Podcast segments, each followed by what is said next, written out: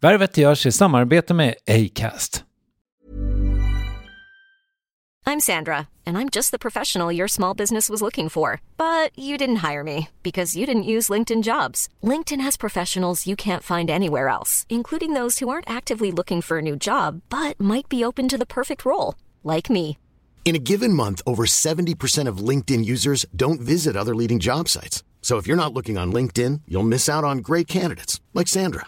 Start hiring professionals like a professional. Post your free job on linkedin.com/people slash people today. Burrow's furniture is built for the way you live. From ensuring easy assembly and disassembly to honoring highly requested new colors for their award-winning seating, they always have their customers in mind. Their modular seating is made out of durable materials to last and grow with you. And with Burrow, you always get fast, free shipping. Get up to 60% off during Burrow's Memorial Day sale at burrow.com slash ACAST. That's burrow.com slash ACAST. burrow.com slash ACAST. There's never been a faster or easier way to start your weight loss journey than with PlushCare. PlushCare accepts most insurance plans and gives you online access to board-certified physicians who can prescribe FDA-approved weight loss medications like Wigovi and Zepbound for those who qualify.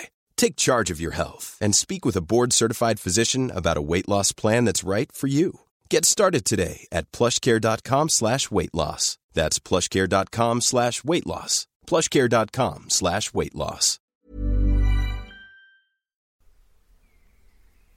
Värvet presenteras i samarbete med Nasonex, utomhusmöjliggöraren, som de inte kallar sig av någon märklig anledning. Men det är i alla fall Sveriges mest köpta antiinflammatoriska nässpray mot allergisk snuva. Och nu kommer ett litet test, så fram med papper och penna du som lyssnar, nu kör vi. Fråga 1. Vill du vara ute mer i naturen? Fråga 2. Sitter du framför en skärm lite för mycket? Fråga 3. Är du allergisk? Om du har svarat ja på någon av frågorna så tycker jag att du ska bege dig till beanoutsider.se. Jag vill för övrigt poängtera att Nasonex nässpray är ett receptfritt läkemedel från 18 år för behandling av symptom vid säsongsbunden och perenn allergisk snuva. Rådfråga läkare om du är eller tror dig vara gravid eller ammar eller om du planerar att skaffa barn, har en obehandlad infektion i näsan, nyligen har genomgått en näsoperation eller har en skada i näsan. Får ingen effekt inom 14 dagar eller om du redan använder läkemedel med kortison ska du kontakta läkare. Använd ej mer än tre månader utan läkarkontakt. Stort tack Nasonex och beanoutsider.se. Första dagen var jag faktiskt eh, obekväm och rädd av att sitta där, för där satt ju personen mitt emot mig som har kartlagt mig i åtta år. Eh, men sen kände jag efter ett tag där att jag överlevde. Han fick mig inte. Och en annan känsla som var väldigt påtaglig den veckan var ju skuld. Att jag kunde sitta där och inte Ingmarie Wieselgren.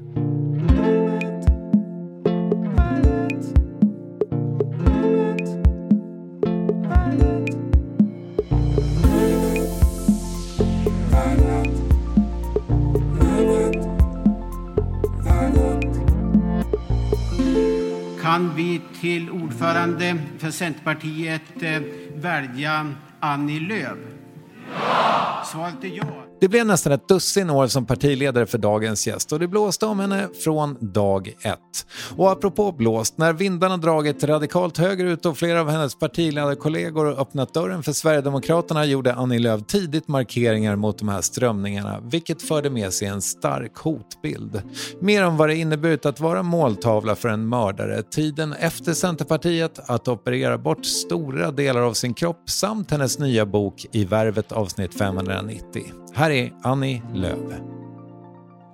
Men du, eh, jag säger väl välkommen till egenföretagaren Annie Lööf. Ja, men det kanske är så man ska definiera mig nu. Jag, jag tänker det. Det är, jag har ju gjort en del intervjuer nu och då frågar alla yrke. Ja, Och då säger jag, nej men jag tidigare partiledare för Centerpartiet. Ja, men vad är du nu då? Det är lite svårdefinierat. Jurist är jag ju. Mm. Och sen har jag ju startat ett eget företag, så jag är ju egenföretagare faktiskt. Ja. Jag är mitt emellan politik och något annat känner jag. Det är För- lite svårt att definiera det. det, då kanske min nästa fråga faller platt, men hur går affärerna?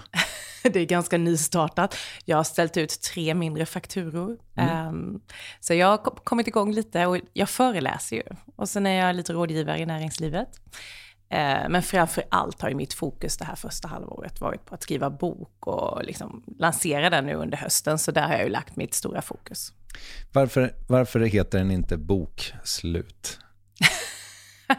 för att det faktiskt inte är ett bokslut. Nej. Okay. För det var viktigt för mig att det inte bara var ett långt CV där jag har proppat in den med massa namn och möten som jag haft, utan eh, det har jag också. Men jag ville att läsaren ska få med sig någonting därifrån. Alltså man, dels ska man komma lite närmare mig bakom kulisserna, eh, få del av mina tvivel och eh, ja, även när jag varit glad såklart. Mm. Men också att man ska känna när man har läst boken att, oh fan, liksom, nu ska jag nog också fundera på vad jag tycker är viktigt på riktigt, hur jag ska ta det vidare.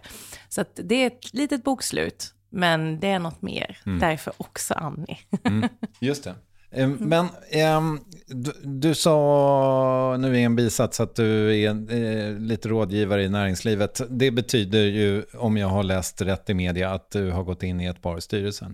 Ja, men dels kan man göra på det sättet att man är vald in i styrelser och arbetar. Men sen så träffar jag också ett antal bolag uh, och helt enkelt bollar med dem om det politiska läget, om uh, det ekonomiska läget framåt eh, många företag är ju inte helt insatt i till exempel energipolitik eller skogspolitik och vill liksom veta mer om hur vi från politiken tänker. Så att eh, jag sitter både i ett antal styrelser, två stycken för att vara eh, tydlig, och sedan så arbetar jag med ett antal andra bolag också. Varför går man in i en styrelse? Ja, pengar? Smicker? Nej, nej, jag går nog mer in för att jag känner att jag vill hitta andra plattformar att göra skillnad. Alltså jag har ju varit i politiken i eh, ja, nästan 20 år faktiskt. Och fått driva igenom massor med politik och eh, väldigt värderingsdrivet. Och så känner jag när jag slutar nu att jag vill fortsätta på något sätt jobba med förändring, men jobba på något annat ställe, hitta andra kollegor, eh, andra miljöer. Och då har jag valt att gå in i några bolag där jag känner väldigt mycket för de som leder bolagen och att jag tycker att de gör rätt och roliga saker. Eh, så det är både ett sätt att hitta ett sammanhang och en plattform, men också kunna göra skillnad. Pengar? Pengar? Nej, ett av mina bolag får jag ju faktiskt ingenting. Aha, okay. mm. så att eh, där har jag gått in för att jag verkligen känner och brinner för bolaget. Det är noll kronor i styrelsearvode. Men får man aktier? Ja, det kom, om man, om, eh, nej inte aktier men teckningsoptioner, om det går bra för bolaget, för det är ju nystartade bolag, mm. så kan det trilla ut pengar. Men det är inte säkert. Utan jag går in i dem, just de här bolagen går jag in i för att jag tror på affärsidén. Sen kommer jag givetvis behöva gå in i bolag där jag också tjänar pengar. Jag har också räkningar att betala framåt. Det är klart. Men du, eh, jag tänker mig, de, de, liksom, nu låter det ju ändå som att det är, liksom, du har ändå haft tid och liksom rum och treva dig fram lite till vad fan Annie 2.0 ska vara så att säga. Ja, men det har jag. Eller 7.0 eller? Vad? Ja, något sånt. Ja. en ny version av en själv. Ja, eh, ja men jag, ett halvår har ju gått sedan jag slutade. Och jag har ju framför allt eh, skrivit boken och det var ganska terapeutiskt. Alltså, det var ju ett sätt att skriva av sig, eh, men också att reflektera, för det hann man ju aldrig när man var aktiv. Och samtidigt då fundera på vad vill jag göra härnäst? Och jag är ju, jag är ju bara 40, så att någon gång skulle jag ju vilja jobba operativt igen, alltså med ett jobb. Men jag har lite svårt att definiera vad det skulle vara. Eh, så att under tiden jag landar i det eller någonting spännande dyker upp så tänker jag att jag gör lite olika saker. Att jag går in i organisationer, jag sitter till exempel i Glada Hudik-teaterns eh, stiftelse, eh, men också i näringslivet eh, för att kunna bidra under tiden. Mm. Ex-politiker, nu är ju du rätt ung kanske, men det, det, är ju inte helt sällan man blir landshövding. Nej, men jag Eller diplomat. Känner, Ja men precis, det är ju de klassiska, ambassadör mm. eller landshövding.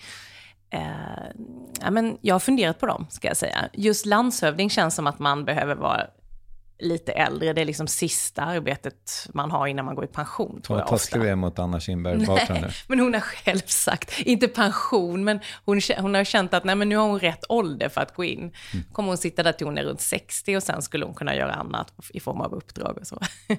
men ambassadörsjobbet har jag funderat på. Men eh, det är ju liksom, då ska hela familjen flytta i så fall. Visst. Jag slutade ju politiken för att vara mer hemma med mina barn och att de ska få en mer normal uppväxt. Så att det har faktiskt fallit bort lite. Så jag söker eh, liksom, spännande uppdrag eller arbeten med bas i Sverige. Eh, som ger tillräckligt mycket stimulans så att jag kan liksom, hålla mig och min rastlöshet i schack och samtidigt hinna ja, men, hänga med barnen på aktiviteter. Öppet brev till alla.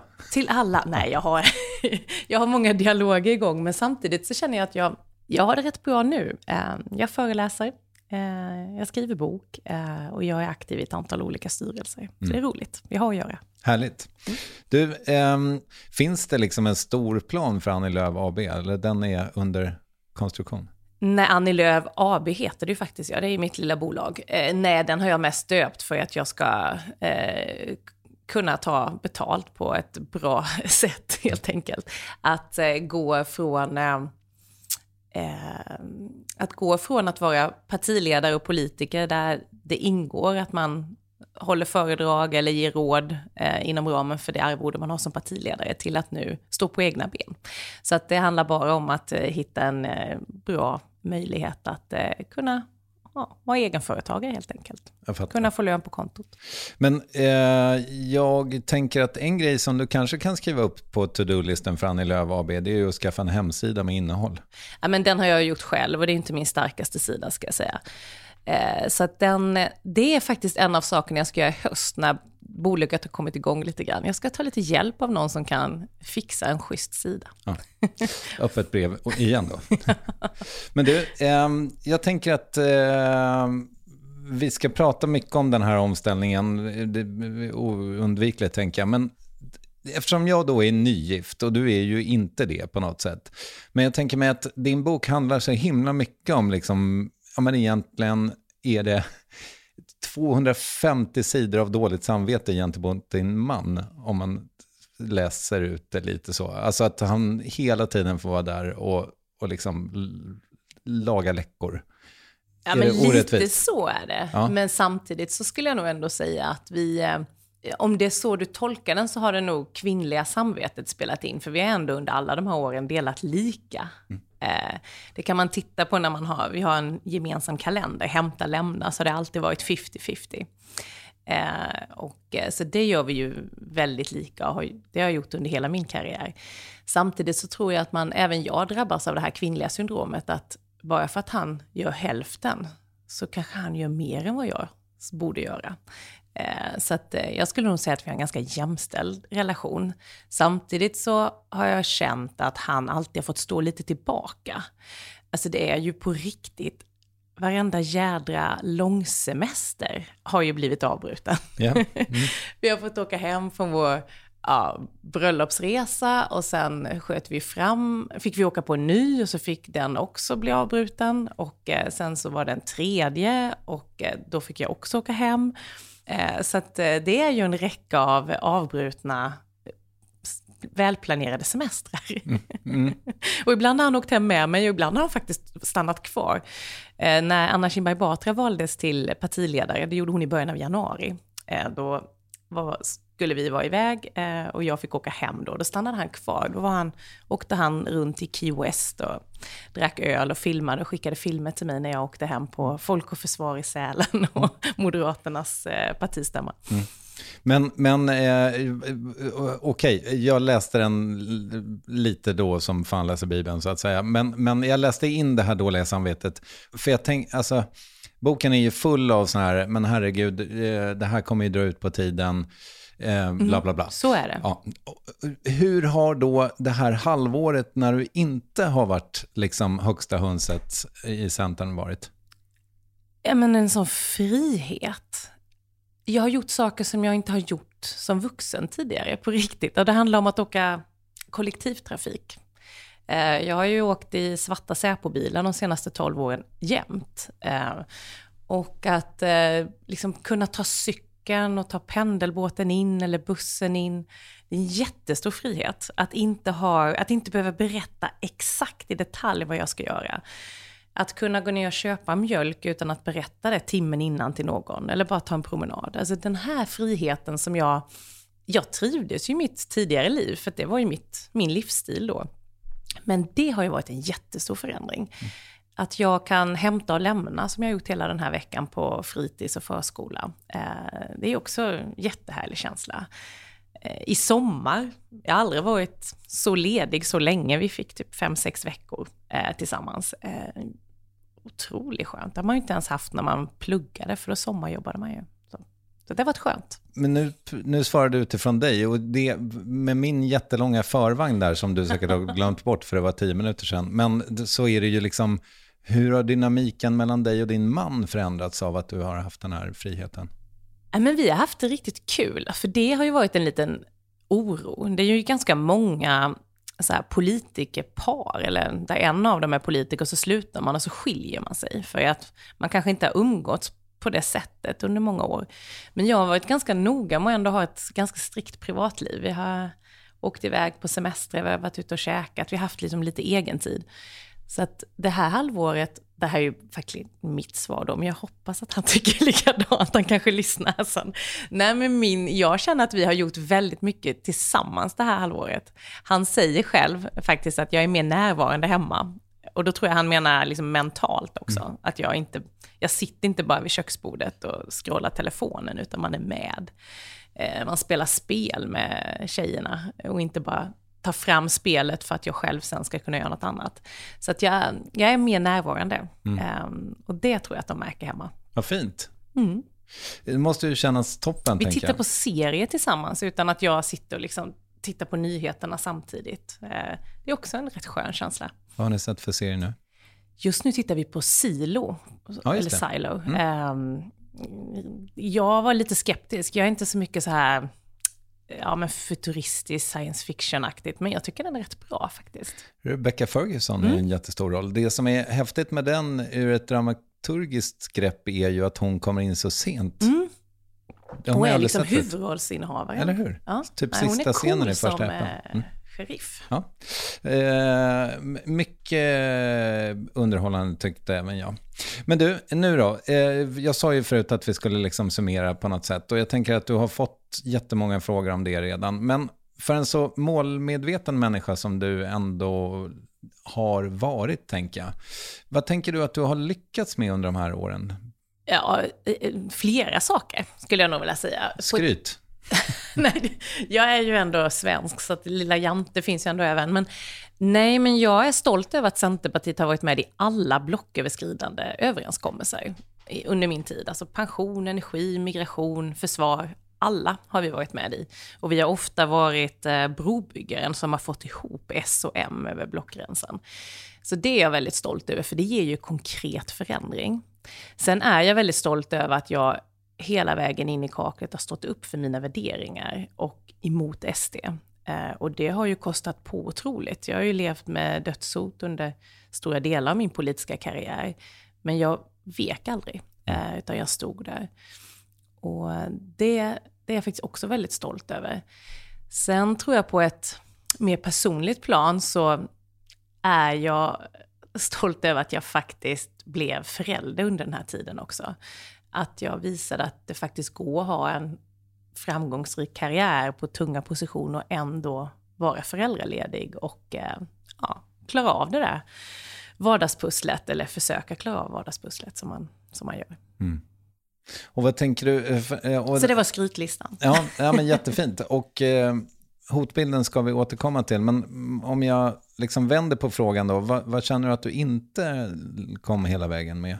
Ja, men bildsättningen tror jag av mig. För att, eh, och då menar jag att väldigt många har ju olika tycke och tänk om mig, eh, som är väldigt disparata. Ibland träffar jag personer som säger, åh, hur kunde du samarbeta med Nooshi och Vänsterpartiet? Hur kunde du släppa in vänstern? Och sen så träffar jag människor till vänster som säger, eh, jag tycker det är så dumt av dig att du inte satte dig ner med Nooshi och började samarbeta. Eh, alltså två helt disparata åsikter. Eh, och båda eller ingen är ju sann på något sätt. Eh, där var vi ju inte riktigt tydliga med vad vi, vad vi ville. Och där hade jag kunnat vara ännu tydligare med vad jag stod för rent samarbetsmässigt. Eh, sen så jag, skulle jag ju också vilja att Centerpartiet skulle vara mycket större i opinionen. Eh, jag hade ju som mål att vi skulle bli en dominerande kraft i svensk politik och det tycker jag att vi blev. Trots vår, vår litenhet på ja, drygt 8 procent som vi hade då under många år, så påverkade vi och förändrade. Så vi var ju en dominerande kraft och vi, fick ju, vi, vi stod ju i centrum många år. Eh, men jag hade också velat ha högre valresultat. Eh, det, hade varit, eh, det hade varit roligt att få ett ännu större förtroende hos mm. väljarna. Mm. Eh, om vi tänker oss att du gick in i politiken på riktigt för 17 år sedan, mm. när du var 23. Är det ett bättre Sverige som du klev in i politiken än du lämnar? Både och, skulle jag vilja säga. Um, jag har ju blivit så att säga, vuxen i offentligheten och med det så får man ju sina gråskalor uh, och sina erfarenheter. Men tittar man på Sverige när jag gick in i det så var det också rätt tufft samtalsklimat. Samtidigt så är jag ju, jag är ju framtidsoptimist. Jag tycker ju att världen blir lite bättre hela tiden. Eh, eh, sen har vi ju utmaningar idag, andra utmaningar än vad det var för 17 år sedan. Eh, idag tycker jag, och det är bra, att klimatförändringar och sånt tar mer plats än vad det gjorde då. Eh, trygghetsfrågor tar mer plats än vad det gjorde då. F när jag kom in 2000 sex då i riksdagen eh, så var det mycket fokus bara på, eko alltså på ekonomisk politik, på jobben och liknande. Idag har ju fler frågor eh, fått ett större utrymme. Så det blir på ett sätt mycket svårare att vara politiker idag. För att man ska hantera både försvar och säkerhetspolitik i detalj, ekonomisk politik, skola och nu också då gängkriminalitet och trygghetsfrågor. Så det är en bredare repertoar som politiker har hand om. Mm. Ehm, kan du inte berätta om, den där, eh, om de där riksdagsmotionerna från början av din tid som du liksom skäms över? Ja, men de skämdes jag för i början av mitt partiledarskap och tyckte det var jättejobbigt, ett tungt ok. Jag var ju, när jag kom in, ska jag berätta då för er som lyssnar, jag var 23 år, jag var vice ordförande i ungdomsförbundet, jag var svartvit i min ideologi. Eh, Eh, jag var eh, väldigt liberal eh, och eh, såg liksom att man skulle ha en mindre stat och mer människa. Och det gjorde ju att jag la motioner om eh, platt skatt, om, eh, eh, tror jag till och med inte avskaff, att fler skulle få ta del av public service-pengar och att Systembolaget skulle bort. Och, ja, men jag har lagt alla de här klassiska liberala motionerna. och de var ju ett ok sen när jag blev partiledare. För det, då fick jag bara fråga om, tycker jag det här fortfarande och liknande. Mm. Men sen insåg jag efter ett tag att fan, jag är ju stolt över vad jag har gjort. Alltså jag är stolt att jag kom in när jag var ung. Eh, och som jag sa tidigare, jag blev ju vuxen i offentligheten, så jag har ju levt nära braskande rubriker och Alltså jag har ändrat både frisyr och åsikter genom media egentligen. Mm. Så att det är ju en del av mig. Eh, och jag tyckte så då, men jag tycker inte så idag. Okay. Och det är rätt skönt att liksom både bli äldre och lite mer, kanske lite mer grådassig. Eller lite mer realist, jag vet inte. Men, kanske är samma sak. Nu avbröt jag dig nästan, men är det inte lite skönt att slippa ha åsikter om allt nu? Jo, Fast det kittlar lite ibland. Jag har lite svårt. abstinens. Ja, så. så. jag får liksom sätta mig på händerna så att jag inte skriver någonting. För jag tänker att nu är det ju min efterträdare Muharrem som ska uttala sig för Centerpartiets räkning. Och, så jag får liksom passa mig för att inte skriva så att jag dels kanske slår ut deras möjlighet att komma fram eller att jag vi har någon nyansskillnad så att det blir någonting. Så att jo, men det, jag har lite abstinens emellanåt. Framför allt när det händer storpolitiska saker har jag tänkt på. Inte det här vanliga tjafset, eh, men som när Zelensky var på besök i Sverige. Eh, då kände jag så här, åh, det här är min gamla arbetsplats, de här frågorna som jag jobbar för och med, som jag tycker är så intressant.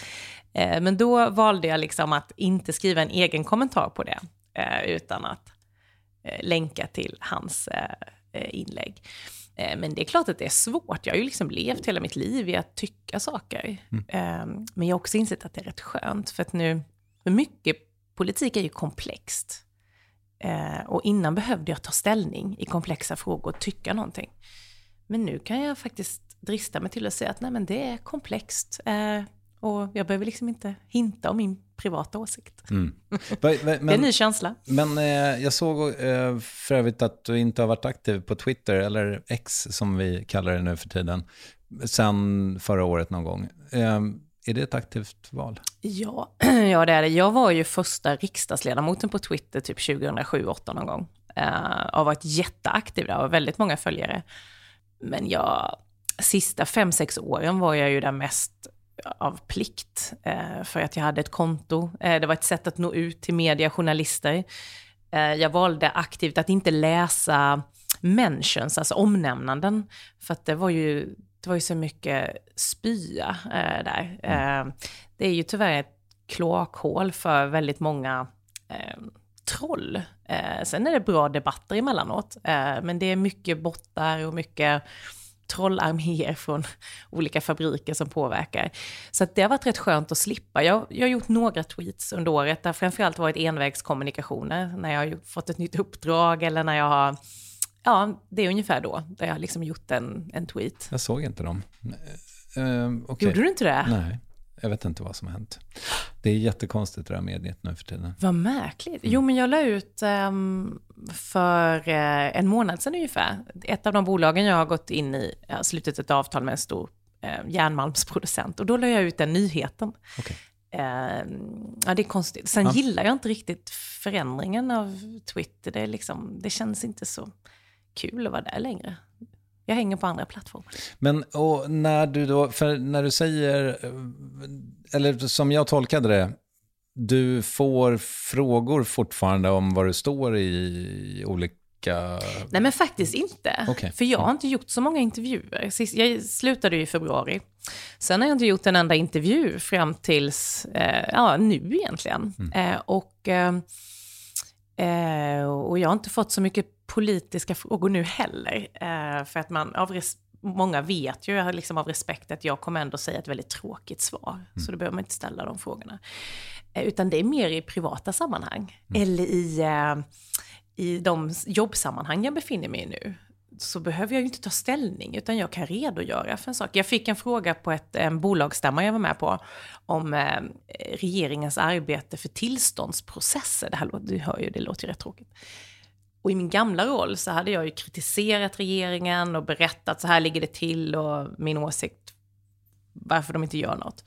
Men då fick jag liksom öva, då fick jag liksom berätta att det här finns en utredning, så här tycker de olika partierna. Jag tror faktiskt att vi kommer kunna komma överens om det här, eh, om regeringen nu lägger fram ett förslag. Så att man, jag har gått från att vara polemisk till att liksom försöka förklara sakernas tillstånd och det är rätt skönt. Mm. Efter så många år i debattfabriken. Eh,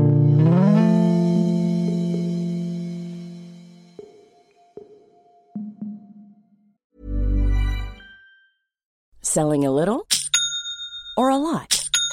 Shopify helps you do your thing however you cha-ching. Shopify is the global commerce platform that helps you sell at every stage of your business. From the launch your online shop stage to the first real life store stage, all the way to the did we just hit a million orders stage.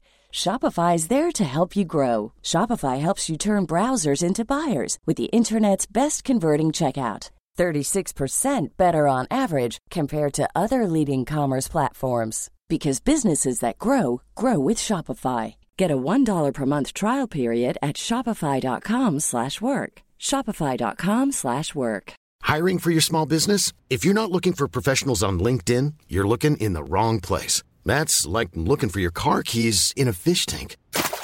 LinkedIn helps you hire professionals you can't find anywhere else, even those who aren't actively searching for a new job but might be open to the perfect role. In a given month, over 70% of LinkedIn users don't even visit other leading job sites. So start looking in the right place. With LinkedIn, you can hire professionals like a professional. Post your free job on linkedin.com slash people today. Cool fact a crocodile can't stick out its tongue. Also, you can get health insurance for a month or just under a year in some states. United Healthcare short term insurance plans, underwritten by Golden Rule Insurance Company, offer flexible, budget friendly coverage for you. Learn more at uh1.com. Yes, ny sponsor. Värvet presenteras i samarbete med Svea Bank. Och jag menar inte att ta ner stämningen, men dessvärre är ju lågkonjunkturen här, vilket innebär att de flesta branscher har det tufft och också väldigt många privatpersoner. Jag vet själv vad det är att ha en trasslig privatekonomi. Det var struligt i många år för mig och låg ofta post i hallen med trista logotyper i ena hörnet och jag hade också i flera års tid ett helt gäng betalningsanmärkningar. Och tyvärr är det nog många som har det svårt att få ihop till räkningarna just nu, som har hamnat i ekonomiskt trubbel. Och det är här Svea Bank kan kliva in med något som kallas skuldfinansiering. Där löser de skulder hos inkasso och till Kronofogden och till och med om Kronofogden vill sälja ditt boende har Svea Bank möjlighet att hjälpa till. I den här tjänsten får du en personlig handläggare som gör en grundlig genomgång av din ekonomiska situation, de tar kontakt med dina kreditgivare och när ett lån beviljats löser de dina skulder skulder åt dig och samla dem i ett enda lån med en avbetalningsplan som din ekonomi klarar av. För om du har hamnat i klister, du är inte ensam och kanske kan det här hjälpa dig. På svea.com skuldfinans kan du läsa mer. Tack Sveabank!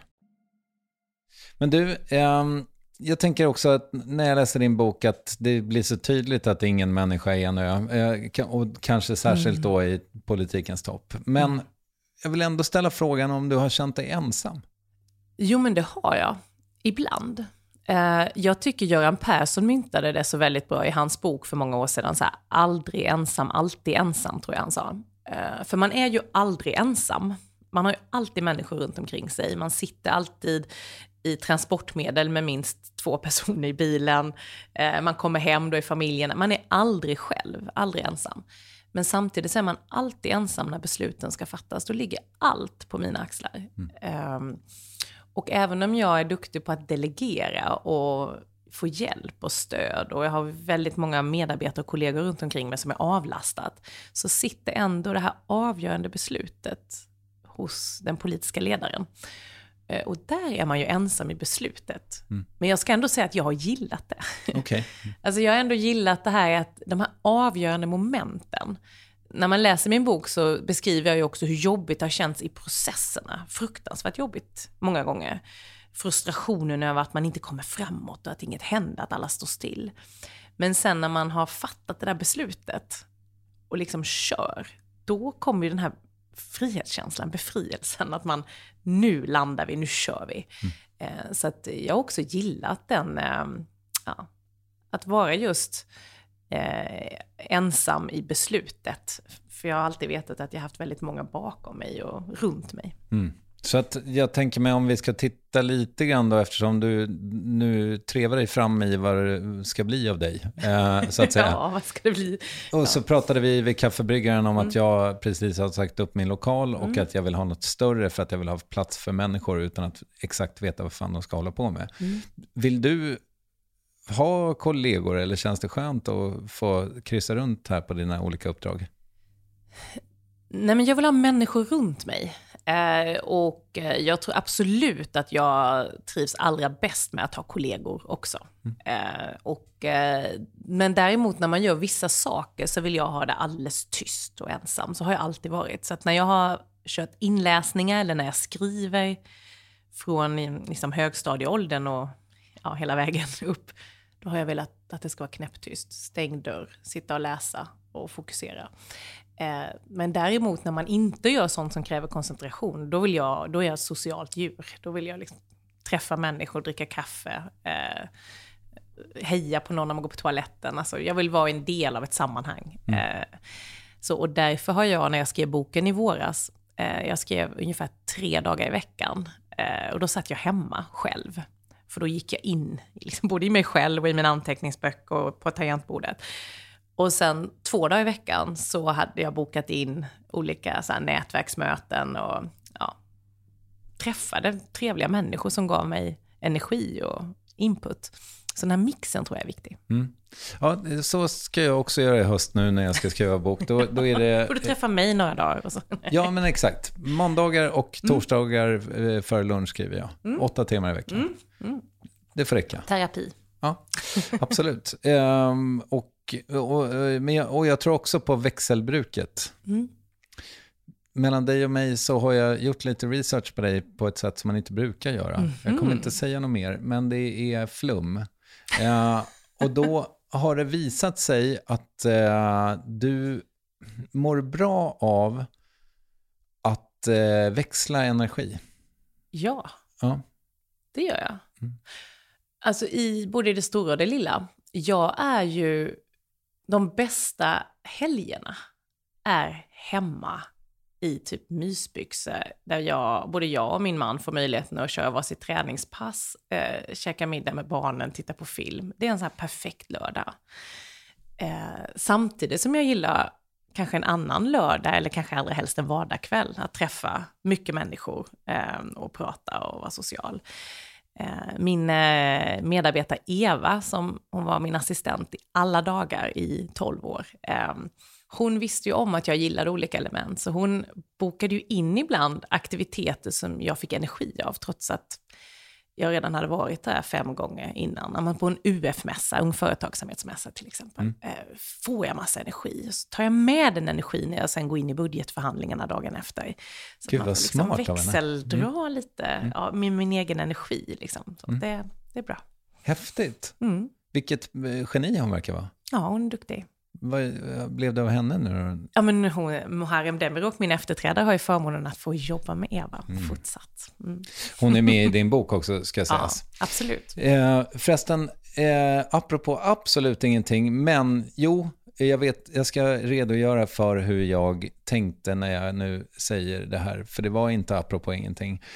När Kalle någon gång har liksom överraskat dig med middagar eller så, då har ju Eva varit inblandad. Ja, Hur firades 40-årsdagen? med en överraskning. Utan Eva, tror jag faktiskt. okej. Utan Evas behövdes inte nu. Nej. Nej, men han fick berätta lite innan, för vi var i vår stuga i Skåne när jag fyllde år. Jag fyllde i mitten av juli. Och eh, jag skulle ju packa då i början av juli. Så då berättade han för mig att du måste ha med dig vandringskläder. Mhm, tänkte jag. Det kan man göra ja, i närmaste naturreservat där vi har stuga. Och man kan göra det i Norrland och sådär. Ja, så jag packade. Och eh, sedan någon dag innan så berättade han då, då har han bokat eh, en, i Myrren, en liten alpby i Schweiz som man kommer upp med kabinbana till, inga bilar i den byn. Och så skulle han utmana mig rejält. Så att jag bara, ja, ja, det funkar också med att dricka bubbel och vara ett dygn på spa. Men han ville utmana mig och testa mina gränser. Och jag har alltid sagt att jag är höjdrädd. Så nu skulle han motbevisa att jag inte är det. Så att en av dagarna så klättrade vi upp på 2970 meter. Det var jättehögt och jättejobbigt. Men det var jätteroligt när man stod där på toppen. Det var inte läskigt? Du var inte rädd? Jo, men det, vissa, vissa passager var väldigt läskigt. Det var ju stup, alltså det var en smal stig på eh, alptoppsryggen som vi gick på. Och sen var det ju bara rakt ner. Och den andra dagen hade han bokat, eh, Men förlåt, hur gick det? Blev det terapeutiskt? det var jättehärligt. Jo, men hur gick det med din eh, höjdrädsla? Är den Ja, men den kommer. Ja, den ty- jag tyckte det var rätt skönt att bestiga den här alptoppen. Så då kände jag så här, ja men det här, det här skulle jag kunna göra igen. Det var jäkligt jobbigt, eh, flåsande och eh, tungt, men jag klarade det. Men dagen efter, då hade han bokat en eh, Via Ferrata. Det är så här man klättrar på en bergsvägg i fyra timmar och precis nedanför är det, är det 600 meter ner som man ser och där nere ligger en by. Okej. Så jag hängde på en bergsvägg och klättrade på så här 10 centimeters armeringsjärn som var instuckna i bergsväggen.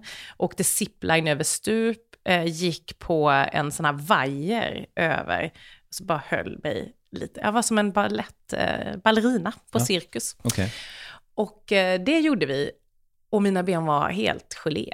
Eh, Jag la ut en sån en, liksom, kort film om detta på, för jag, jag var tvungen, liksom, har jag inte lagt ut det här på Instagram så har det nog aldrig hänt, kände jag. Så. Men eh, det var en sån kick, måste jag säga. Så att jag kan inte säga att jag är höjdrädd längre. Jag har respekt för höjder, men jag, alltså, jag har gjort det, jag är jättestolt. Och det var där du firade din själva 40-årsdag? Ja, ja Okej. Eh, det gjorde jag. Eh, men sen så fick vi bubbla, eh, drick- dricka bubbel och äta gott också. Men eh, det var jätteroligt. Så det var, ingen, det var liksom inte när du kom fram i bergsbyn där att det var liksom alla dina kompisar och Nej. surprise? Jag ville faktiskt... Eh, jag valde aktivt bort en 40-årsfest. Så jag var med min äldsta barndomskompis eh, några dagar på resa i våras. Eh, och så firade vi lite, hon och jag. Och eh, sen så med min man då. Så det har vi gjort. Mys. Mm. Du, nu ska vi se vad fan jag är i manus eftersom jag gick av det helt här. Ehm, vi, jo, men jag tänker att vi går tillbaka till din bok. Eh, för den, nu, jag antar att du inte hade beskrivit det så här, men jag tycker att den innehåller rätt mycket snask. Ehm, Det var inte mitt syfte. Nej, men det är ändå... Okej, om jag säger att den är juicy bitvis då. Okej. Eh, har det varit svårt med avvägningarna liksom, när du beskriver dina forna kollegor och sådär? Ja, men det har det varit för att jag har inte velat att det ska vara just en skvallerbok. Ehm, Så jag har valt, när jag har valt att skriva om några av partiledarna, så har jag varit ganska mån om att om jag skriver rätt brutalt om dem i, på vissa ställen, så väger jag upp det i andra kapitel. Eh, för det är ju så det är, ibland så är det ju väldigt frostigt och det är tufft eh, och det är kärvt samtalsklimat. Och sen vissa perioder så samarbetar man ju väldigt bra. Så att, eh, kan ta Magdalena Andersson till exempel. Eh, innan, under tiden hon var finansminister, så träffade jag ju henne i budgetförhandlingar. Eh, och även när vi förhandlade fram januariavtalet. Och det var ju väldigt kärvt. Eh, och hon är ju eh, som person väldigt eh, frispråkig i stängda rum, vilket jag uppskattar. Men eh, ja, det kan ju liksom kasta grus i maskineriet emellanåt. Så jag beskriver ju några sådana sekvenser i boken, samtidigt som jag då lyfter henne eh, när hon sen blir statsminister, för då då tar hon på sig verkligen det här samarbetskortet och gör det väldigt, väldigt bra. Likadant är det ju med vår nuvarande statsminister Ulf eh, Kristersson, som, där vi under hösten 2018, när vi förhandlar fram januariavtalet, eh, och han är ju inte en del av det då, han vill ju bli statsminister med SD som bas. Och det är ordväxlingar som är eh, otroligt tuffa. Eh, och jag tar ju bara med litet axplock av dem. Eh, men också, jag gör det inte för att hänga ut någon, utan jag gör det för att den som läser ska förstå sen varför vi gjorde, eller jag gjorde de vägval jag gjorde. Så att när jag beskriver en, ett frostigt möte, där jag också skriver att jag inte heller var, visade min bästa sida, så är ju det här bara någon dag innan vi förväntas rösta om honom som statsminister. Och då kanske det inte är så eh, svårt att förstå att med en sån dialog så blir det lite frostig stämning. Å andra sidan så hade vi ett jättebra samarbete när vi fick eh, andra partier att eh, ha fokus på NATO-frågan och vägen eh, till, till NATO nu för ett och ett halvt år sedan. Jo, men det är ju någonting som man tänker, alltså som vanlig väljare då kanske man kan tänka sig att jo, men det är väl klart att det måste ju pågå massa diskussioner som inte är så polerade bakom lyckta dörrar så att säga. Men, men det, jag har, det finns ju ett par exempel på dina eh, gamla eh, partiledarkollegors eh, dubbelnatur om man säger så. Mm. Eh, att Jimmy, kan, Jimmy Åkesson kan skicka ett varmt sms efter att det kommer ut att det var du som var måltavla i Visby. Eller att, eh, och sen så säger han något helt annat i media. Eller att den statsmannamässiga Ulf Kristersson då skäller ut dig på sätt som inte ens går att trycka i bokform. Och sen då eh, vårdar sitt språk ytterst i liksom följande liksom presskonferens och sådär. Är det så här inom politiken? Ja, men det är det. Eh, och det är framför allt så, jag tycker att det är väldigt viktigt att mycket av det som sägs i de här rummen ska stanna i de här rummen. Eh, så därför har jag ju bara valt vissa delar för att man ska förstå eh, de övervägningar som jag då hade. Och jag är inte Guds bästa barn i de här heller, vilket jag också skriver. Jag har nog också gått över gränsen eh, i många eh, samtal, för att det blir ju otroligt känsloladdade moment emellanåt. Men ta det här med Jimmy till exempel. Då, det var ju i valrörelsen förra sommaren. Eh, och jag vet ju inte riktigt vilken som är den riktiga Jimmy här, för då skick, han skickar verkligen ett jättefint sms. Alltså ett långt, fint, medkännande sms eh, när det kom ut och att jag är en av måltavlorna. Eh, och sen dröjer det bara en liten stund och så kommer det en flash. Att Annie Lööf får skylla sig själv eller något sånt där. Ehm, och det blev ju så, det var ju två olika bilder. Å ena sidan kan man ju då säga att det kanske är media som har dragit på rubriken och det han sa, men å andra sidan så var det ju en kärna de plockade upp, som han faktiskt uttryckte det i media. Och tyvärr kan det nog vara så några gånger att vi väl, alltså väljarna ser ju inte riktigt våra personliga band bakom. Eh, och blir ju då väldigt fundersamma när jag kan sitta och stå bredvid Jimmy och skratta med honom och sen gå upp och ha en eldfängd debatt. Eller att media har en, eller väljarna har en bild av att jag och Nooshi knappt kan sitta i samma rum trots att vi skrattar och skickar härliga sms till varandra. Och det ska man nog komma ihåg att även nuvarande partiledarskikt har ju en arbetsmässig relation som man har på arbetsplatser. Man dricker kaffe, man kan skåla i vin, man kan prata om väder och familj. Och sen går man in och gör jobbet i debattstudion. Mm. Och det kan vara lite konfunderat det ibland, men mm. det är så det är. Ja, men är inte det där på något, eller ja, att, att det är så dubbelt då på något sätt, är det, är det så det ska vara? Jag tycker det. Alltså en demokrati består av olika åsikter och olika ideologiska eh, liksom plattformar. Och de ska stötas och blötas med varandra och åsikter ska brytas. Och som partiledare är man ju den främsta företrädaren för just sin åsikt. Så då blir det ju tuffa debatter. Å andra sidan så är vi ju ansvarstagande ledare som förhandlar fram blocköverskridande överenskommelser som, som sitter runt samma bord när det händer eh, svåra saker när Ryssland har ökat sin aggressivitet här i närområdet till exempel. Och båda de sakerna stämmer.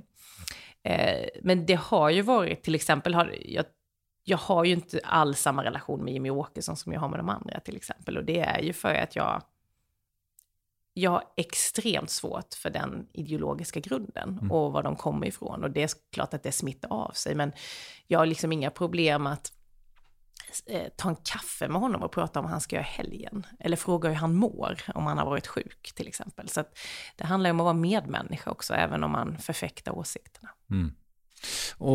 Eller förkasta åsikterna kanske man ska säga.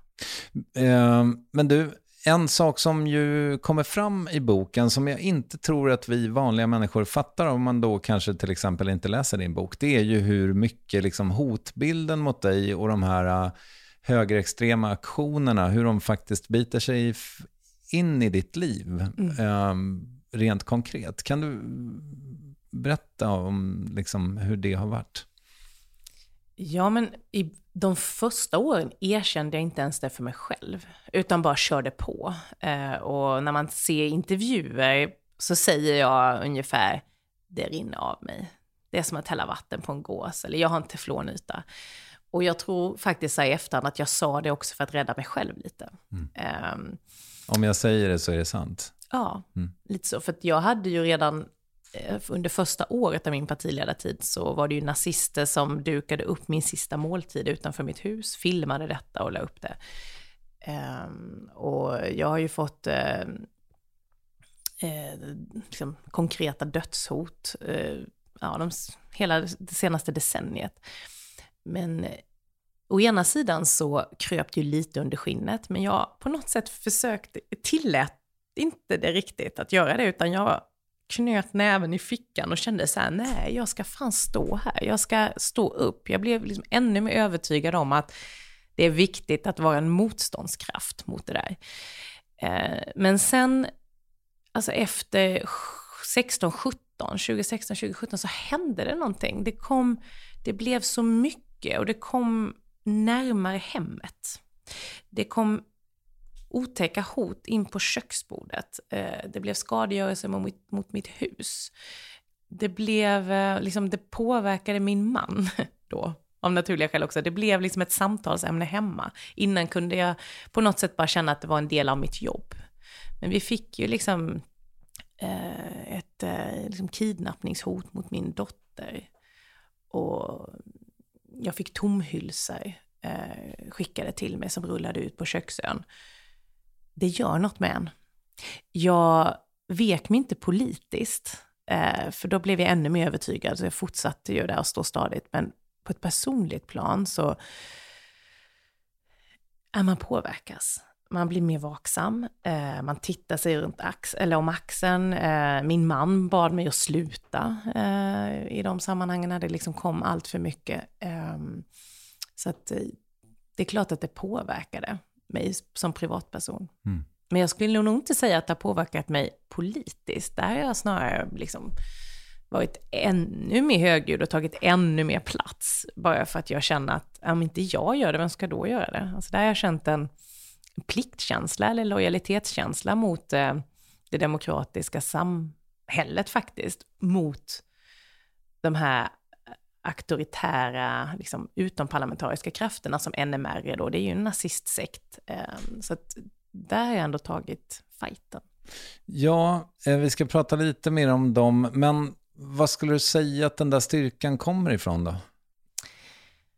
Det där blir så uh, filosofiskt, men det är nog lite olika delar. Dels är det, tror jag, den här plikt och lojalitetskänslan jag känner, inte kanske så här mot mina arbetsuppgifter, utan mot det jag tror på eh, mot det samhälle som vi lever i allihopa. Och så är det några som utmanar det och vill underminera, omkullkasta demokratin. Där har jag känt att det har varit väldigt viktigt att stå stadigt. Det är ju...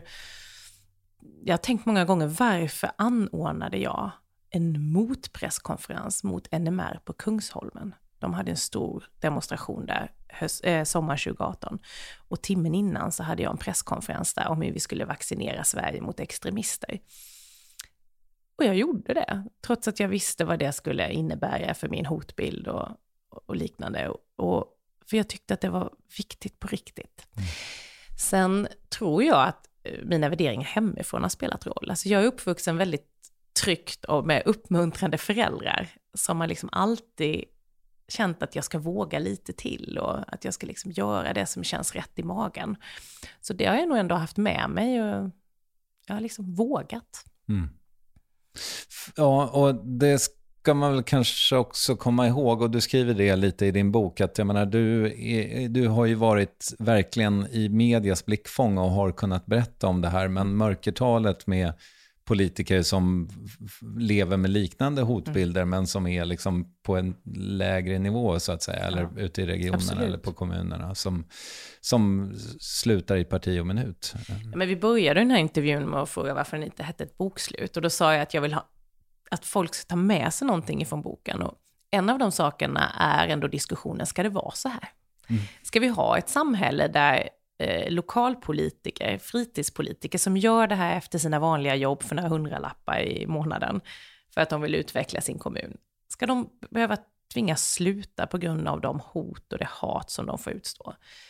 Eh, vi måste få igång en diskussion om hur vi säkerställer att politiker av alla färger egentligen, och även journalister och personer som jobbar inom socialtjänsten till exempel, att man beter sig Eh, så att vi kan upprätthålla det som vi ändå känner till som våra demokratiska institutioner. Människor måste vilja jobba inom de här yrkena, måste vilja engagera sig för att det ska bli någonting.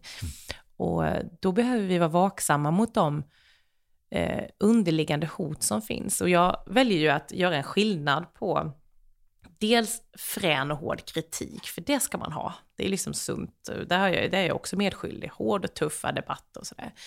Sen finns det ju hat och det är ju något helt annat. Det är ju det här sexistiska, misogyna, rasistiska, eh, förnedrande hatet som är mycket på sociala medier. Eh, och sen är det då rena hot eh, som förekommer. Och jag tycker att det här mellansegmentet av, eller mellan, fel att säga, men det, det här hatet, det har ökat i omfång. Mm. eh, under de senaste åren, för det har blivit mer tillgängligt genom alla sociala medieplattformar. Man ser mycket mer och det, jag beskriver det i boken också, det är en väldigt kort startsträcka från tanke till handling. Förr så skulle man ju ändå skriva ner det, man skulle gå och köpa ett frimärke, man skulle gå till en postlåda och då kanske man hade lugnat ner sig lite under tiden. Men nu sitter man ibland full och glad en lördagkväll och bara spyr ut skit. Mm. Eh, och det räcker ju att jag ibland skicka ett svar på det här mejlet till den här personen. Och så förmodligen då läser den igenom vad den har skrivit och ber om ursäkt. Mm. Jag tror att det är viktigt att vi, vi säger ifrån hemma vid köksborden eller på arbetsplatserna när människor uttrycker sig. Jag, jag gör det fortfarande när de kallar vissa kvinnliga partiledare för bitchar eller horor eller ja, så här, det, det, är liksom, det är inte ett okej språkbruk. Men eh, alltså, om det inte hade varit för hotbilden och för allt hat, hade du fortfarande jobbat kvar då?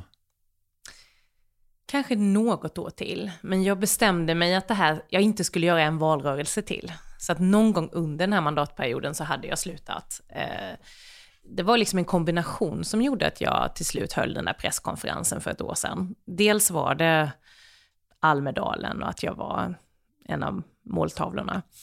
Eh, men sen var det också att vi kom i opposition. Hade vi kommit i regeringsställning och jag hade känt att jag kunde göra nytta och liksom vara med och påverka och förändra, då hade jag suttit något år till tror jag. Mm. Eh, eh, och så kände jag när vi kom i opposition, nu är det läge att lämna över till någon annan, då får den fyra år nästan och, och liksom förbereda sig. Mm.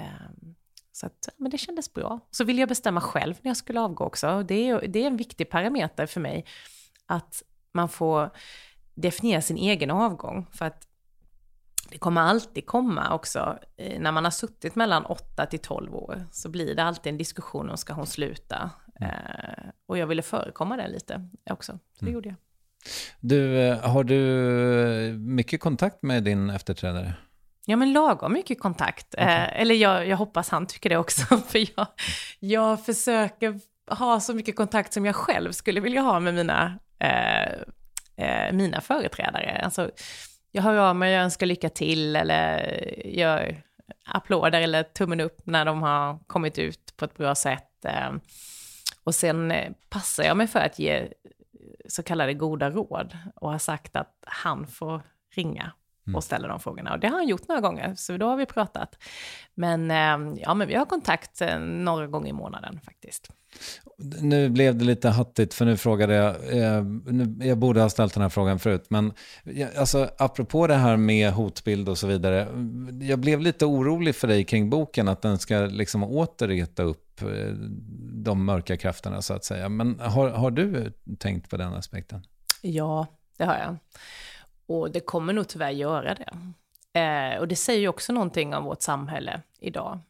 Eh, men jag tycker att det får, det får liksom vara värt det. För jag vill, att, jag vill få igång en diskussion om, ja men dels det här att eh, vi måste tillåta människor att stå i sina egna värderingar och kämpa för någonting som de tror på, oavsett vad man jobbar med. Eh, men också att få igång en diskussion om hur, vilket samtalsklimat vi ska ha. Men det är klart att jag får, behöver vara extra vaksam. Jag har ju ett säkerhetsarrangemang runt mig fortfarande. Ja, du har det. Ja, mm. på ett eller annat sätt. Och, så de kommer ju såklart att finnas med under hösten. Och det i sig är ju ett, eh, ja, det ökar ju min trygghet såklart, men det är ju i sig ett tecken på att vi har ett samhälle som, eh, som inte mår så bra, mm. eh, rent polariseringsmässigt. Ja, men vad tänker du om det här? Och nu, nu ökade de, eller höjde Sverige dessutom, eh, vad heter det? Terrornivån. Terrornivån, ja, till fyra från mm. tre. Liksom, vad, vad tänker du om det här otryggheten? Men det var ganska väntat tycker jag att de eh, höjde det. Eh, jag trodde att de skulle gjort det för ett tag sedan faktiskt. För vi är ju otroligt utsatta i Sverige just nu. Eh, med koranbränningarna eh, och hur eh, olika islamistiska krafter i olika länder pratar om både Danmark och Sverige egentligen. Så vi är ju ett eftertraktat mål, kanske inte för stater alla gånger, utan det inspirerar ju enskilda individer att begå dåd. Och det är ju väldigt obehagligt. Och det som jag tyckte var bra och skönt nu, det var att det var en sån stor uppslutning politiskt. Från höger till vänster i det här allvarliga läget. För det är ju på riktigt eh, och har varit under en ganska lång tid. Eh, och här behöver vi säkerställa att vi faktiskt kommer in i NATO, inte för NATOs skull, men utan vi behöver tillhöra en trygg allians eh, där vi kan värna våra försvar och säkerhetsintressen på ett bra sätt. Vi behöver säkerställa att vi kan bidra i Ukraina. Vi behöver säkerställa att Sverigebilden förändras. För just nu så är Sverigebilden tyvärr i andra länder inte den den var för tio år sedan, att vi var mest innovativa entreprenörer och entreprenöriella och kreativa, utan nu är det mycket kriminalitet, det är att man är antimuslimsk eh, och det gör att... Och vi, med en valuta i fritt fall. Ja, mm. och, det, och en BNP-tillväxt som inte är bra. Eh, så det gör att Sverigebilden är inte bra. Och den, det är ju en uppgift som heter duga för regeringen får man väl säga nu. Mm. Ja, är du avundsjuk då, i det perspektivet? Men jag, jag är ju ett politiskt... Jag gillar ju att ta tag i saker som känns viktiga på riktigt. Så att jag, jag hade... Eh, jag hade liksom, känt det meningsfullt att jobba i en sån här kontext faktiskt. Mm. Eh, det kan man också se när man tittar tillbaka då jag har känt att det har varit riktigt intressant och roligt att jobba med det. Det är ju när det har varit saker att bita i. När det finns möjlighet att komma framåt, när vi har kunnat hitta breda samarbeten. Och det är precis en sån här tid vi är i nu. Ehm, det är då det kliar. Ja, när det är mm. tuffa uppgifter. Mm. Det påverkar mig som privatperson jättemycket. Det påverkar mig som mamma när man får när, när ens sjuåring kommer hem och frågar varför någon vill döda mig. Eh, att i förrgår få berätta för min dotter vad jag ska göra nu när jag är borta under några dagar. Eh, jag tycker inte att några barn ska få uppleva det faktiskt. Mm. Du, ehm, det vore nästan tjänstefel om jag inte ställer någon fråga kring ehm, en händelse som du tar upp i boken. Och det är ju givetvis liksom eh, rättegången mot Theodor Engström som eh, du genomled. Mm. Vill du berätta om den upplevelsen? Jag var ju där som målsägande i Visby då i eh, början av november förra året. Eh, så att jag behövde ju vara där ehm, under det här målsägande förhöret. Eh, det var väldigt speciellt, för att jag var ju där som privatperson. Alltså man är ju van att alltid ha en rustning på sig, framförallt när det är tuffa frågor. Och säga att nej men jag kommenterar inte mitt säkerhetsläge. Och sen helt plötsligt så skulle jag sitta där och berätta allt. Eh, hur jag upplevde saker, hur jag kände, alltså alla de här känslomässiga aspekterna var ju viktiga för själva åtalet och rättegångsprocessen.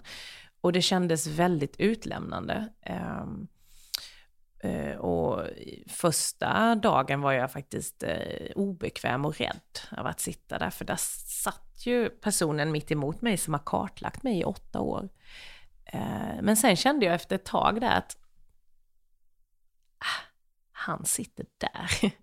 jag sitter här, jag, liksom, jag överlevde. Mm. Han fick mig inte. Och en annan känsla som var väldigt påtaglig den veckan var ju en känsla av eh, skuld. Att jag kunde sitta där och inte Ingmarie Wieselgren.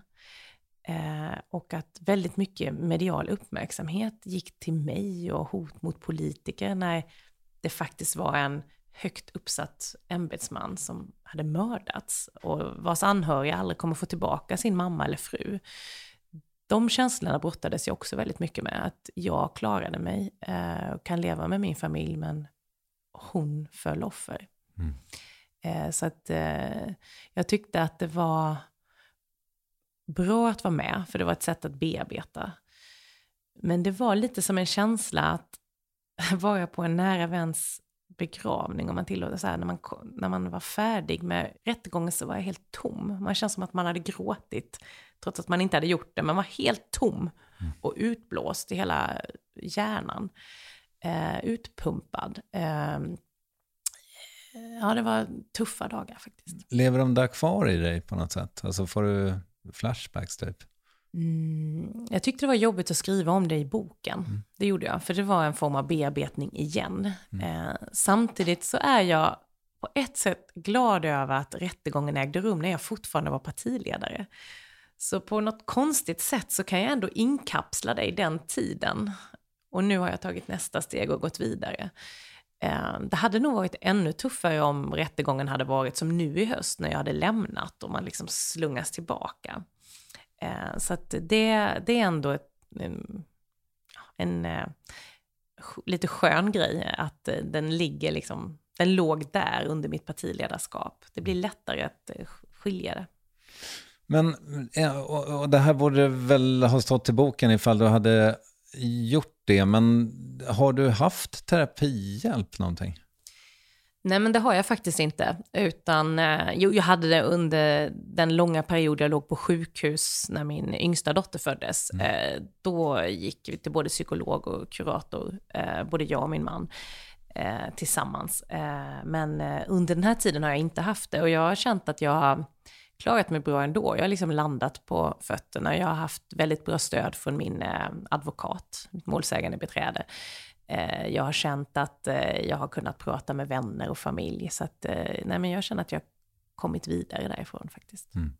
Och en sak som, för du, nu minns jag tyvärr inte hennes namn, men du har ju haft, apropå människor omkring dig, så har du haft någon slags ledarskapscoach mm. som verkar ha hjälpt dig mycket. Ja, men Malin lärde jag känna 2006 när jag kom in. Och eh, då var jag ju ung och ny och partiet kände att vi var några riksdagsledamöter som kanske behövde lite hjälp på traven att inte brinna upp, utan att hitta en balans. Så att eh, då lärde jag känna Malin eh, och eh, hon lärde mig att sätta realistiska mål, visserligen stretchande så att man ändå hade någonting att jobba mot, men framför allt att hitta den här balansen av mat, träning, sömn och att prestera på jobbet. Att sortera i allt som kommer in på bordet. Och vi har ju hållit ihop i 17 år, de senaste åren lite mindre frekvent. Eh, eh, mycket på grund av att man känner att man har lärt sig de här nycklarna som hon står för, så att man har klarat en hel del av det själv. Men vi har fortfarande kontakt eh, och eh, en väldigt viktig del av det där har ju varit att jag gör mina bokslut då varje år. Alltså jag, har, jag sätter lite mål, det kan vara såklart professionella, de hör man ju i media, men sen eh, privata mål. Och det har ju kunnat vara saker som gör att jag känner att jag mår bättre. Jag har haft sådana här mål som att läsa en skönligt, alltså en vanlig bok i månaden. Mm. Uh, och det är då för att inte bara sitta och läsa nyheter, utan liksom tillåta mig att gå in i något annat. Och underlag tänker jag mig att man läser mm, i... Mycket. Ja, mm. Men att liksom läsa en riktig bok, så att säga, i månaden. Eller, och att gå ut, eh, eller att eh, träna tre gånger i veckan. Eh, och de gånger som jag beskriver i boken där jag har fallerat, där jag har, har fått tydliga stresssymptom, det är de gånger då jag, ja det har varit extremt extern press. Men i kombination med att jag liksom inte har sovit eller tränat eller fått någon ventil. Men jag har också haft tillfällen då det har varit extremt stressigt och jag har mått bra i det. Och då har jag liksom lyckats hitta den där balansen. De är, de är liksom, det har varit valrörelser som jag har mått väldigt bra i. För jag har hunnit träna, jag har varit noga med att ändå försöka sova de där timmarna. Och det har hon hjälpt mig med. Mm. Och så har vi då gått igenom det här varje kvartal och sen efter varje år och satt nya mål. Ja, jag förstår. Men, men när du har haft som mest, har du varit nere liksom på vadå, 10 minuters block i kalendern eller fem? Nej, men jag tycker om, eh, när jag har möten så vill jag ändå att de ska vara meningsfulla. Så då, då får man prioritera bland mötena, tycker mm, jag. Okay. Så jag brukar ha, jag brukar ha 45 minuters möten. För då får man alltid en kvart till nästa. Mm. Eh, eller Eva brukade skriva in i min kalender, 45 minuters möten.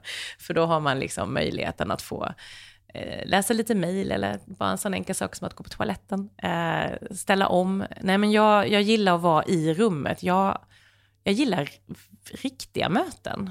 Eh, jag vill inte ha möten bara för att man ska ha möten, utan jag vill få saker gjorda och då, då är 10 minuter eller 30 minuter för kort faktiskt, mm. eh, tycker jag. Men det är många som har andra åsikter. En del vill ju träffa så många som möjligt och jag vill ha mer kvalitativa möten. Mm. Du, eh, du var ju eh, för inte allt för länge sedan eh, sommarvärd mm. i P1 och det eh, handlade ju om en episod i ditt liv när du blev mamma för andra gången. Och det tycker jag folk ska lyssna på för det var superstarkt. Men hur, hur var det att skriva sommarpratet? Väldigt svårt var det. För att det här var ju något helt annat än vad jag någonsin har pratat om tidigare. Men när Sommar i P1 hörde av sig då, vilket de gjorde ganska tidigt på året, så fick jag ju sån prestationsångest först. Bara, nej, nej men vad ska jag prata om? Och jag ville inte, för man blir ju alltid kritiserad när man håller ett sommarprat. Alltså man, eh, fel musik eller fel innehåll eller man berättade inte detta och detta och sådär, eller det var tråkigt. Så jag kände så här, gud vad ska jag prata om? Jag vill ju liksom inte prata om mitt politiska liv i miniatyrform, för det vet ju alla. Och så kom jag ju med en bok sen. Alltså, det... Men så kände jag att jag fick så otroligt mycket respons när jag har gett eh, mina erfarenheter kring neovården. Och jag känner hur vårdpersonalen verkligen inte får den uppskattning som eh, jag tycker att de ska ha. Eh, väldigt många vet inte ens vad neonatalvård är. Eh, jag visste inte det innan jag la mig där i stort sett. Okay. Mm. Och eh, kände att jag ska viga mitt sommar till alla de som jobbar i sjukhuskorridorerna och se till så att alla de här små, små bebisarna blir stora, friska barn och ungdomar. Eh, och ge lite tröst till alla de neoföräldrar som kämpar i detta nu. Mm. Så då tog jag fram mina, min och min dotters patientjournal, eh, som jag inte hade läst innan, och så började jag läsa. Och insåg ju då att det var ju faktiskt mycket mer allvarligt med mig än vad jag... Eh, jag förstod ju att det var jätteallvarligt och jag mådde ju jättedåligt. Eh, så alla de känslor jag beskriver i sommar är ju sånt jag upplevde där och då när jag låg där. Men så har jag ju med vissa citat i, eh, från min patientjournal då jag insåg att ja, det var inte bara en känsla, det var ju så här. Eh, mm. De mätte ju liksom min, äh, mitt välmående med om jag orkade titta på dem när de kom in i dörren eller om jag frågade efter ett glas vatten. Ett livstecken var liksom att hon, hon satt upp. Äh, så att Eh, det var en bearbetningsfas att skriva den. Eh, sen fick, eh, jag har ju också det med i boken. Men det är skrivet på ett lite annat sätt där. Så det, det är liksom två olika ingångar och berättelse egentligen. För att jag fick ju då hjälp av min producent Henrik Jonsson som, eh, för att liksom, hitta en ingång. Eh, så att, eh, när jag hade skrivit råmanuset, det här vill jag berätta och det här vill jag ha sagt, så hjälpte han mig med att pussla ihop det till en, en bra berättelse. Mm. Jag tyckte det blev fint och framför allt så känner jag att alla de föräldrar som har skickat till mig, att de har skickat länken till sina vänner och familjemedlemmar för att de ska förstå hur de har det. Mm. Det var liksom precis det som jag ville få ut av mitt sommar och det har jag fått. En eh, aspekt av det här som jag tänker är, måste vara jävligt jobbigt och det här är ju dunderprivat. Eh, men, men du alltså de var tvungna att operera bort stora delar av dig. Mm. Ja. ja, och det är ju jätteprivat. Och först så känner jag så här, ibland så vill jag inte prata om det och ibland pratar jag om det. Det är väl, liksom, det är väl för att det är så privat. Men de behövde ju operera bort hela min livmoder. Eh, halva urinblåsan och äggledarna och ja, ganska mycket. Och det var för att min moderkaka började växa ohämmat och spräckte livmodern och växte in på andra organ. Eh, så att eh, moderkakan förstörde ju liksom stora delar av det.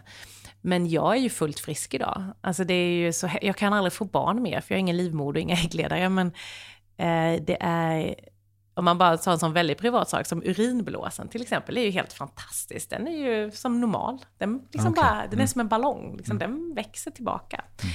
Eh, men det är klart att när jag låg där under de här veckorna och funderade väldigt mycket på hur kommer det här vara? Kommer, kommer jag att få ha kateter hela livet? Ehm, alltså mycket sådana här saker. Eh, som ju inte alls, det var ju tufft några månader, riktigt, riktigt tufft. Ehm, men idag är jag ju det låter ju jätteklyschigt, men jag är ju starkare, alltså kroppsligt, än vad jag var innan jag blev eh, mamma. Mm. Och det har varit viktigt för mig att komma tillbaka, för jag har ju alltid jag har spelat fotboll, jag har tränat mycket. Och den, de tre operationerna jag gjorde när min lilla dotter kom, de tärde ju ordentligt på mig och min kropp. Men eh, jag har liksom tränat mig tillbaka. Ja, eh, men du låg väl inne pisslänge också? Alltså, och ja, ni låg inne? Vi, jag var patient i ungefär en månad. Eh, och sedan så skrevs jag ut. Eh, medan, eh, sen låg jag ju kvar två månader till då för, som förälder till Saga. Mm. Så vi låg inne eh, ja, nästan tre månader. Mm. Väldigt speciell situation. Eh, man, eh, det är ju som en institution. Eh, man går liksom, det låter, nu kan man skratta lite åt men då, det är ju så inrutat. Eh, just, och det tror jag också är av patientsäkerhetsskäl, att de här små bebisarna behöver ju den här strukturen och rutinen. Det är, var tredje timme så tvättar man dem på ett speciellt sätt och man ger dem mediciner och man ska pumpa bröstmjölk och man ska mata dem. Och så, så bara fortsätter det sådär. Och man går där med sin vita sjukhusrock till bröstmjölksluckan och lämnar in dem och så går man tillbaka. Och det, man går nästan lite som i trans. Eh, vecka ut och vecka in och så känner man så här, jag kommer aldrig komma tillbaka till ett normalt liv. Mm. Eh, kommer inte komma ut härifrån. och sen gick det ju bara några månader, så var man ju tillbaka på jobbet till och med. Men eh, det var en väldigt speciell eh, speciella månader. Mm. Ja, fint att du delar med dig, eh, tänker jag. jag. Jag doppade tårna i neonatal när min son föddes, men han behövde inte det. Han var fyra, fem veckor tidig. Mm. Men det var han... samma med min första dotter. Mm. Hon var fem veckor tidig, så då var vi en, en vecka på sjukhus och sen fick vi åka hem. Mm. Men, och det är ju många som har hört av sig nu under sommaren som kanske har legat, ja, men, inte så länge som vi, men två, tre veckor, men som ändå känner det här det svåra och jobbiga. För så är det ju ofta när man, blir, när man är gravid, eller familjen väntar barn och så tänker man så kommer man hem efter, man är inne två dygn och så kommer man hem och så sitter stora syster i soffan och håller det där lilla söta barnet. Men så är det ju inte alla gånger. Mm. Och för många blir det ju, för oss också, väldigt traumatiskt. Min stora tjej då, hon var ju fyra, lite drygt fyra år. Hon ville ju ha en docka, så vi hade ju pratat väldigt mycket om, så får du hålla din lilla bebis. Och så kommer hon där och ser ett litet paket på ett kilo som ligger i en kuvös. Eh, och, och så säger hon med den här barn, alltså barnperspektivet bara, men varför fick jag ingen lill, riktig lilla syster? Varför fick jag mm. liksom en i en låda? och det, ja, då, var, då började jag gråta när hon sa det, för då var man ju själv lite under isen. Men det var så skönt att hon kunde uttrycka vad hon kände. Mm. Eh, för det var ju den här föreställningen om att man ska få den här lilla söta familjen att ta familjefoto med en nyfödd bebis. Den, den ägde ju inte rum, den kom ju lite senare, mm. visserligen. Och eh, för de som inte har hört sommarpratet och inte läst boken, nu är de friska och starka dina tjejer. Ja, ja, och det hade jag, jag hade nog aldrig eh, orkat prata om det inte hade varit så. Nej men vi är friska och eh, mår bra allihopa. Och Saga då, hon fyller fyra i december och är ju helt i fas med sin ålder. Eh, både i utveckling och längd och allting. Så det är jättehärligt. Grattis. Mm, tack. Du, eh, ja, vi började ju lite i fel ände med dina framtidsplaner, men jag är ändå nyfiken på liksom, hösten 2023. Vad, vad har du att se fram emot? Nej, men jag har faktiskt en ganska inbokad kalender, hör häpna. Nej, men jag... Med 45 minuters möten? Nej, inte så. Det är faktiskt en helt annat innehåll i kalendrarna. Men jag eh, arbetar ju då i ett antal styrelser, så där har jag en del möten. Sedan så kommer jag ju resa runt med boken eh, i landet. Så att jag kommer ha boksamtal och boksigneringar runt om i landet eh, tillsammans med föreläsningar om värderingsbaserat ledarskap och grön omställning. Så att jag har att göra i alla fall till i slutet av oktober som det ser ut nu. Okay. Mm. Det, men det känns jätteroligt. Mm. Eh, och sedan så eh, kommer jag ju vilja utveckla och få fler uppdrag såklart. Så att eh, man fyller även nästa år. Jag är, eh, vet du vad? Jag är inte det minsta orolig för dig. Nej, men det är inte jag heller. Och det som är intressant nu är att alla säger så här, skynda långsamt.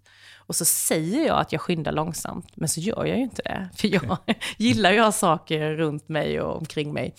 Så att jag, eh, jag har ju skrivit boken på typ tre månader, eller ett halv, nu under våren, intensivt. Eh, för att jag ville att den skulle komma rätt snabbt in på så att man sen kan ta nästa steg, vad det nu är. Och i grunden är ju jag ett kontrollfreak. Jag gillar ju att veta vad man ska göra. Så det här är också lite utvecklande för mig och min egen personlighet, att inte riktigt veta. För jag vet inte. Och försöka landa i att det är rätt skönt. Det kommer ju liksom lösa sig. Världen är full av möjligheter. Så att jag intalar mig det varje dag och tänker att eh, någon gång ska den känslan också bara landa så här gött i kroppen. Mm. Du förresten, innan vi lägger på, vad är det första du gör på morgonen? Jag tittar faktiskt fortfarande på mobilen. Det är ju det är stört. Jag ska försöka lägga ut den från sovrummet snart, men eh, det gör jag. Eh, nej, jag, jo det gör jag, så trycker jag på snooze. Okay. jag snoozar en gång, sen mm. går jag upp. Eh, nej, men sen tar jag en dusch. Och sen så går jag och väcker barnen. Och sen käkar vi frukost. Och så går vi till förskola och fritids. Mm. Mm. Tack för att du kom. Tack så mycket.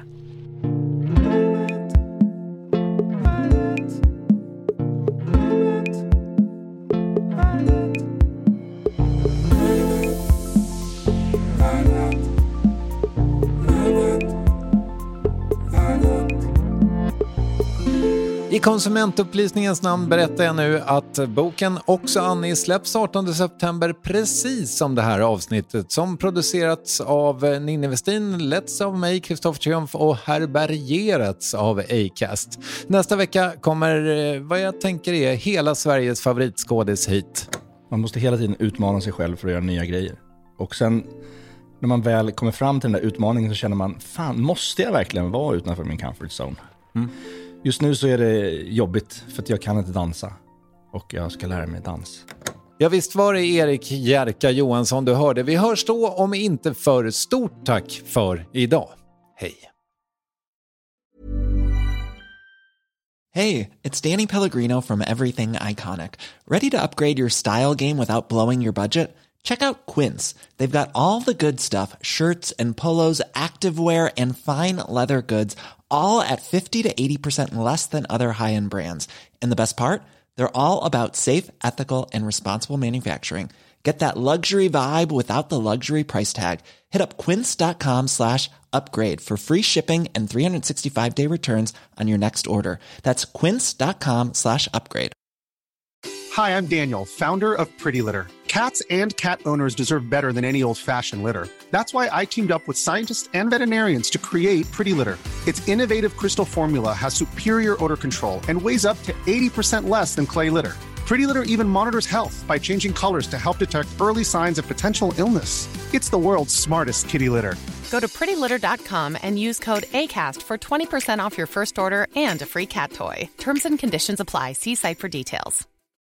When you need mealtime inspiration, it's worth shopping Kroger, where you'll find over 30,000 mouthwatering choices that excite your inner foodie. And no matter what tasty choice you make, you'll enjoy our everyday low prices, plus extra ways to save, like digital coupons worth over $600 each week. You can also save up to $1 off per gallon at the pump with fuel points. More savings and more inspiring flavors make shopping Kroger worth it every time. Kroger, fresh for everyone. Fuel restrictions apply.